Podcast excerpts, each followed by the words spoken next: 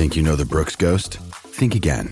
Introducing the all-new, better-than-ever Ghost 16. Now with nitrogen-infused cushioning for lightweight, supreme softness that feels good every step, every street, every single day. So go ahead, take your daily joyride in the all-new nitrogen-infused Ghost 16. It'll turn your everyday miles into everyday endorphins. Let's run there. Head to brooksrunning.com to learn more.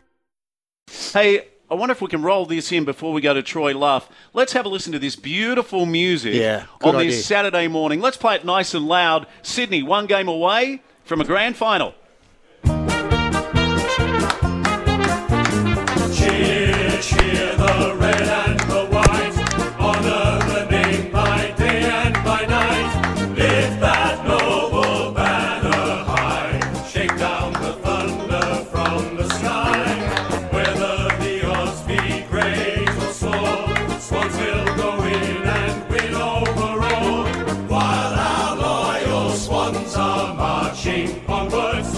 Yeah, beautiful. Let's fade that out. Let's go to Troy Luff. Good morning, mate. What a game last night. Oh, good morning. Yes, what a fantastic game. It was such a great result. And it was a great game, like not just because the Swans won. It was a really good game. And certainly, as you said, Swans one win away from a grand final. Luffy, their ability, the Swans, to smother their opposition, and they've proven to be the best team in the last quarter defensively. They did it again last night, conceding only 3 points against the Melbourne side, who just had no answers. Oh, look, the tackling pressure is what Melbourne actually talked about leading up to the game, saying, "Oh, we need to match the Swans with their tackling pressure." I think they out-tackled them by 25 last time, and they brought the game again last night. The Swans, 84 tackles. To 70, 84 tackles. That's huge nowadays. Yeah. Because just in the pressure aspect of the game that is not registered. Just the Swans chase, the Swans pressure on the ball carriers over and over again. It was fantastic. And the last quarter they turned it up. Like they had it for the whole game, but they turned it up in the last quarter. And as you said, Melbourne didn't even score a goal. It was a fantastic finish off. Luffy, you would have watched it last night, and there was a moment where, in that last quarter, it looked for all, the Melbourne were going to score a goal, but the chase and the effort, from a couple of the Swans guys to get back there and to deny Melbourne that opportunity just summed up their performance, I guess, not only for that quarter, but probably for the whole game.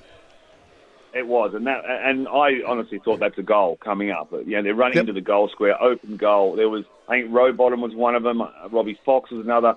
Just they chased and harassed McCartan, got a hand on at the right time, and then spoilt the kick. And they had another snap, smothered it again, and then Dane Rampey comes in, cleans it up. All of a sudden, they're out of it, and it was just amazing pressure, and that was just what the whole night was about for the Swans. And I'm just having a look now at.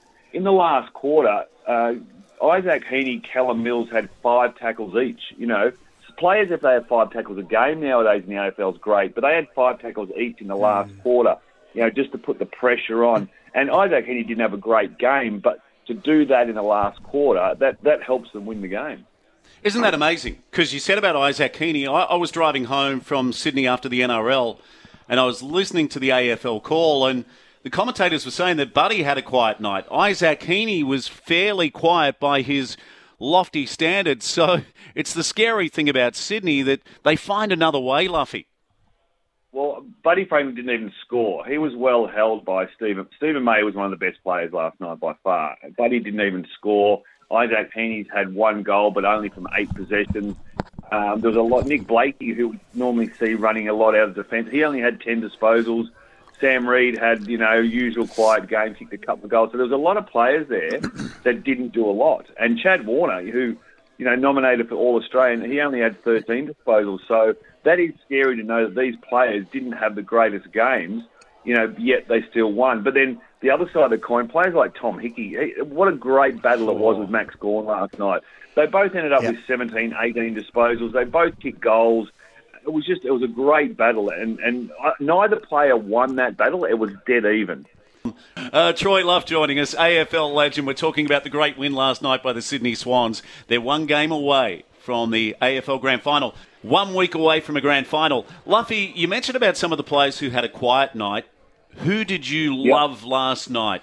Who absolutely brained it, played above expectations? And let's not forget, a lot of this group have never played on a stage like that in their life. No, they haven't. I didn't see what the official total was, but it was close to 80,000 people, which is a huge crowd for the two teams. But Luke Parker, probably from the word go, he was probably my standout as far as play goes. Not like he ended up with the most possessions, but he also had 11 tackles. And just his in and under, the hard ball gets, he was fantastic. And that was from the word go. That was from the first bounce. It wasn't like wait till the end of the game. He was probably my standout player. Kicked a goal as well. I think James Rowbottom, he probably had one of his better games as well. He's improved so much this year. And for a young bloke to stand up in a final, and as we know, a lot of players go missing in finals. He stood up, which was amazing for him. It was a great game, and he has got a long future at the Swans. Well, if he wants to stay at the Swans, he's got a long future at the AFL. Yeah, my son said Thursday night, he said, Dad, Sydney will win the comp. And I thought, that's a bold, big call, because I think a lot of people respect Sydney, but they've taken another massive step forward with that win last night. To go down to the G and get the job done against the reigning Premier... do you feel they can go all the way now? Like, what's your gut feeling, Luffy? Well, they beat them earlier this year at the MCG, and they've now won 8 of the last 9 against Melbourne at the MCG, so it's not like it was a surprise that they won. And they've beaten all the top teams. So it's going to come down to who do they play in the grand final if they make... No, like, next week's game... the preliminary final is at the SCG...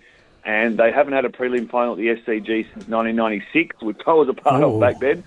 And it's going to be a fantastic atmosphere. They had 46,000 against Collingwood a couple of weeks ago. So I'm not sure what the capacity is now, but surely it'll be absolutely sold out for the final. I've got to tell you, Luffy, I'm actually going to try and get myself a ticket. Yeah. Right? I want to go down to that game and take my son down because I just think it's going to be... one of those experiences that is just going to be amazing. Oh, look, it will be a great game. And my brother came down from Nelson Bay to watch the Swans Collingwood game, and he just went, wow, this was amazing. But the final it's another step up, you know. And lucky for me that I actually get access to tickets. So, you know, if you want to pull some strings there and maybe use some of the...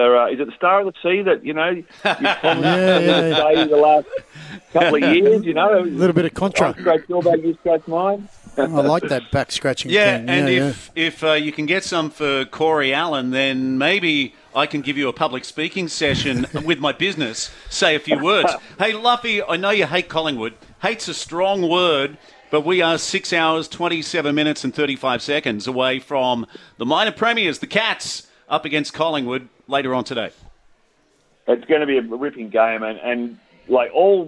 arrows point to Geelong. Like the way that they have played in the last, I think it's now 12 in a row they've won, 13 in a row. Their form has been great. They've been able to rest players leading into the finals. They come back with Jeremy Cameron coming back into the side, which is massive. Nick Duncan comes back into the side, which is huge as well. And, you know, Collingwood, I think Collingwood have played above themselves this year. They didn't expect to be top 4. I have no doubt they didn't expect to be top 4. But they have played so well under pressure. So many players have stood up when need to be, and I think it's going to be a cracking game. But I just can't see Geelong losing. I just can't. I can't see Geelong not making the grand final. You know, so it will be a big game. But I really just do think with Jeremy Cameron back in the side, the firepower is too big up forward. And just your thoughts, mate, on Thursday night's game. What a cracker it was! Brisbane Lions 106, Tigers 104. There was a fair bit of controversy in and around it, mate, but I'd like to get your thoughts on that overturned goal. For me, I can't see conclusive evidence one way or the other to overturn it, but each to their own. What you've got to look at is the player's reaction. Now, Tom Lynch kicked the ball, and he looked disappointed straight away. He knew that he didn't kick it, and even without the conclusive evidence, the ball doesn't look like it goes anywhere near through the goals. You know, I know we haven't got all camera angles, but... if you look at his reaction, the Richmond players' reaction as well, and even the Brisbane Lions' reaction where they were ready to go kick it out, it wasn't a goal. So, you know, it is controversial. It's very hard to see. The goal umpire probably should have called it a behind then looked at the review, then it would have stayed behind. Yep. There would have been no issues. Damien Hardwick wouldn't have had a whinge about it. It wasn't a goal. You know, you could see it wasn't a goal. If it was, Tom Lynch would have been jumping for joy. He wasn't. He knew he'd missed it. So, you know, unfortunately, you know, you can't get everything exactly right, even with the best technology in the world. You know, you're talking about a ball that's 20 metres up in the air. Is it going to hit the post when it's already above the post? You just don't know. So, but end of the day, it was a great game. It was a fantastic game. It certainly was. Brisbane Lions, I'm glad they won. I tipped them to win. It was, I think, 27 lead changes was the most there's been in a final for 20-odd years. It was a great way to start the finals. And, you know, one player that just stood up and impressed me so much was Lockie Neal. 39 disposals in a final when was needed, and you know, he was by far the best player. And the good thing about the forwards for Brisbane is they all chipped in. They didn't have massive gains, but Danaher, Hipwood, Cameron, they all kicked goals, like 2 or 3 goals, and that's all you need to do. And then Rayner comes back into the side next week, which is going to be a huge boost as well for the Lions. Yeah, Lockie Neal, what a player. What a player. And, mate, we're just under 10 hours away. 9 hours and 59 minutes from the Dockers and the Western Bulldogs. In a couple of words, who wins that one? The Dockers have been very good this year, and they're probably unlucky not to get top 4, but the Western Bulldogs don't mind going over and playing in Perth, and even though the Dockers will start favourites, I think the Bulldogs have had so much finals experience compared to the Dockers that I think the Bulldogs will overcome, and they will beat the Dockers over there. And I'll get 4 from 4 with my tips this week. Yeah, thank you so much for your time, mate. Really appreciate it. Our people will talk to your people about the prelim final in a couple of weeks at the SCG, and we'll talk soon. No worries, guys. Have a great weekend.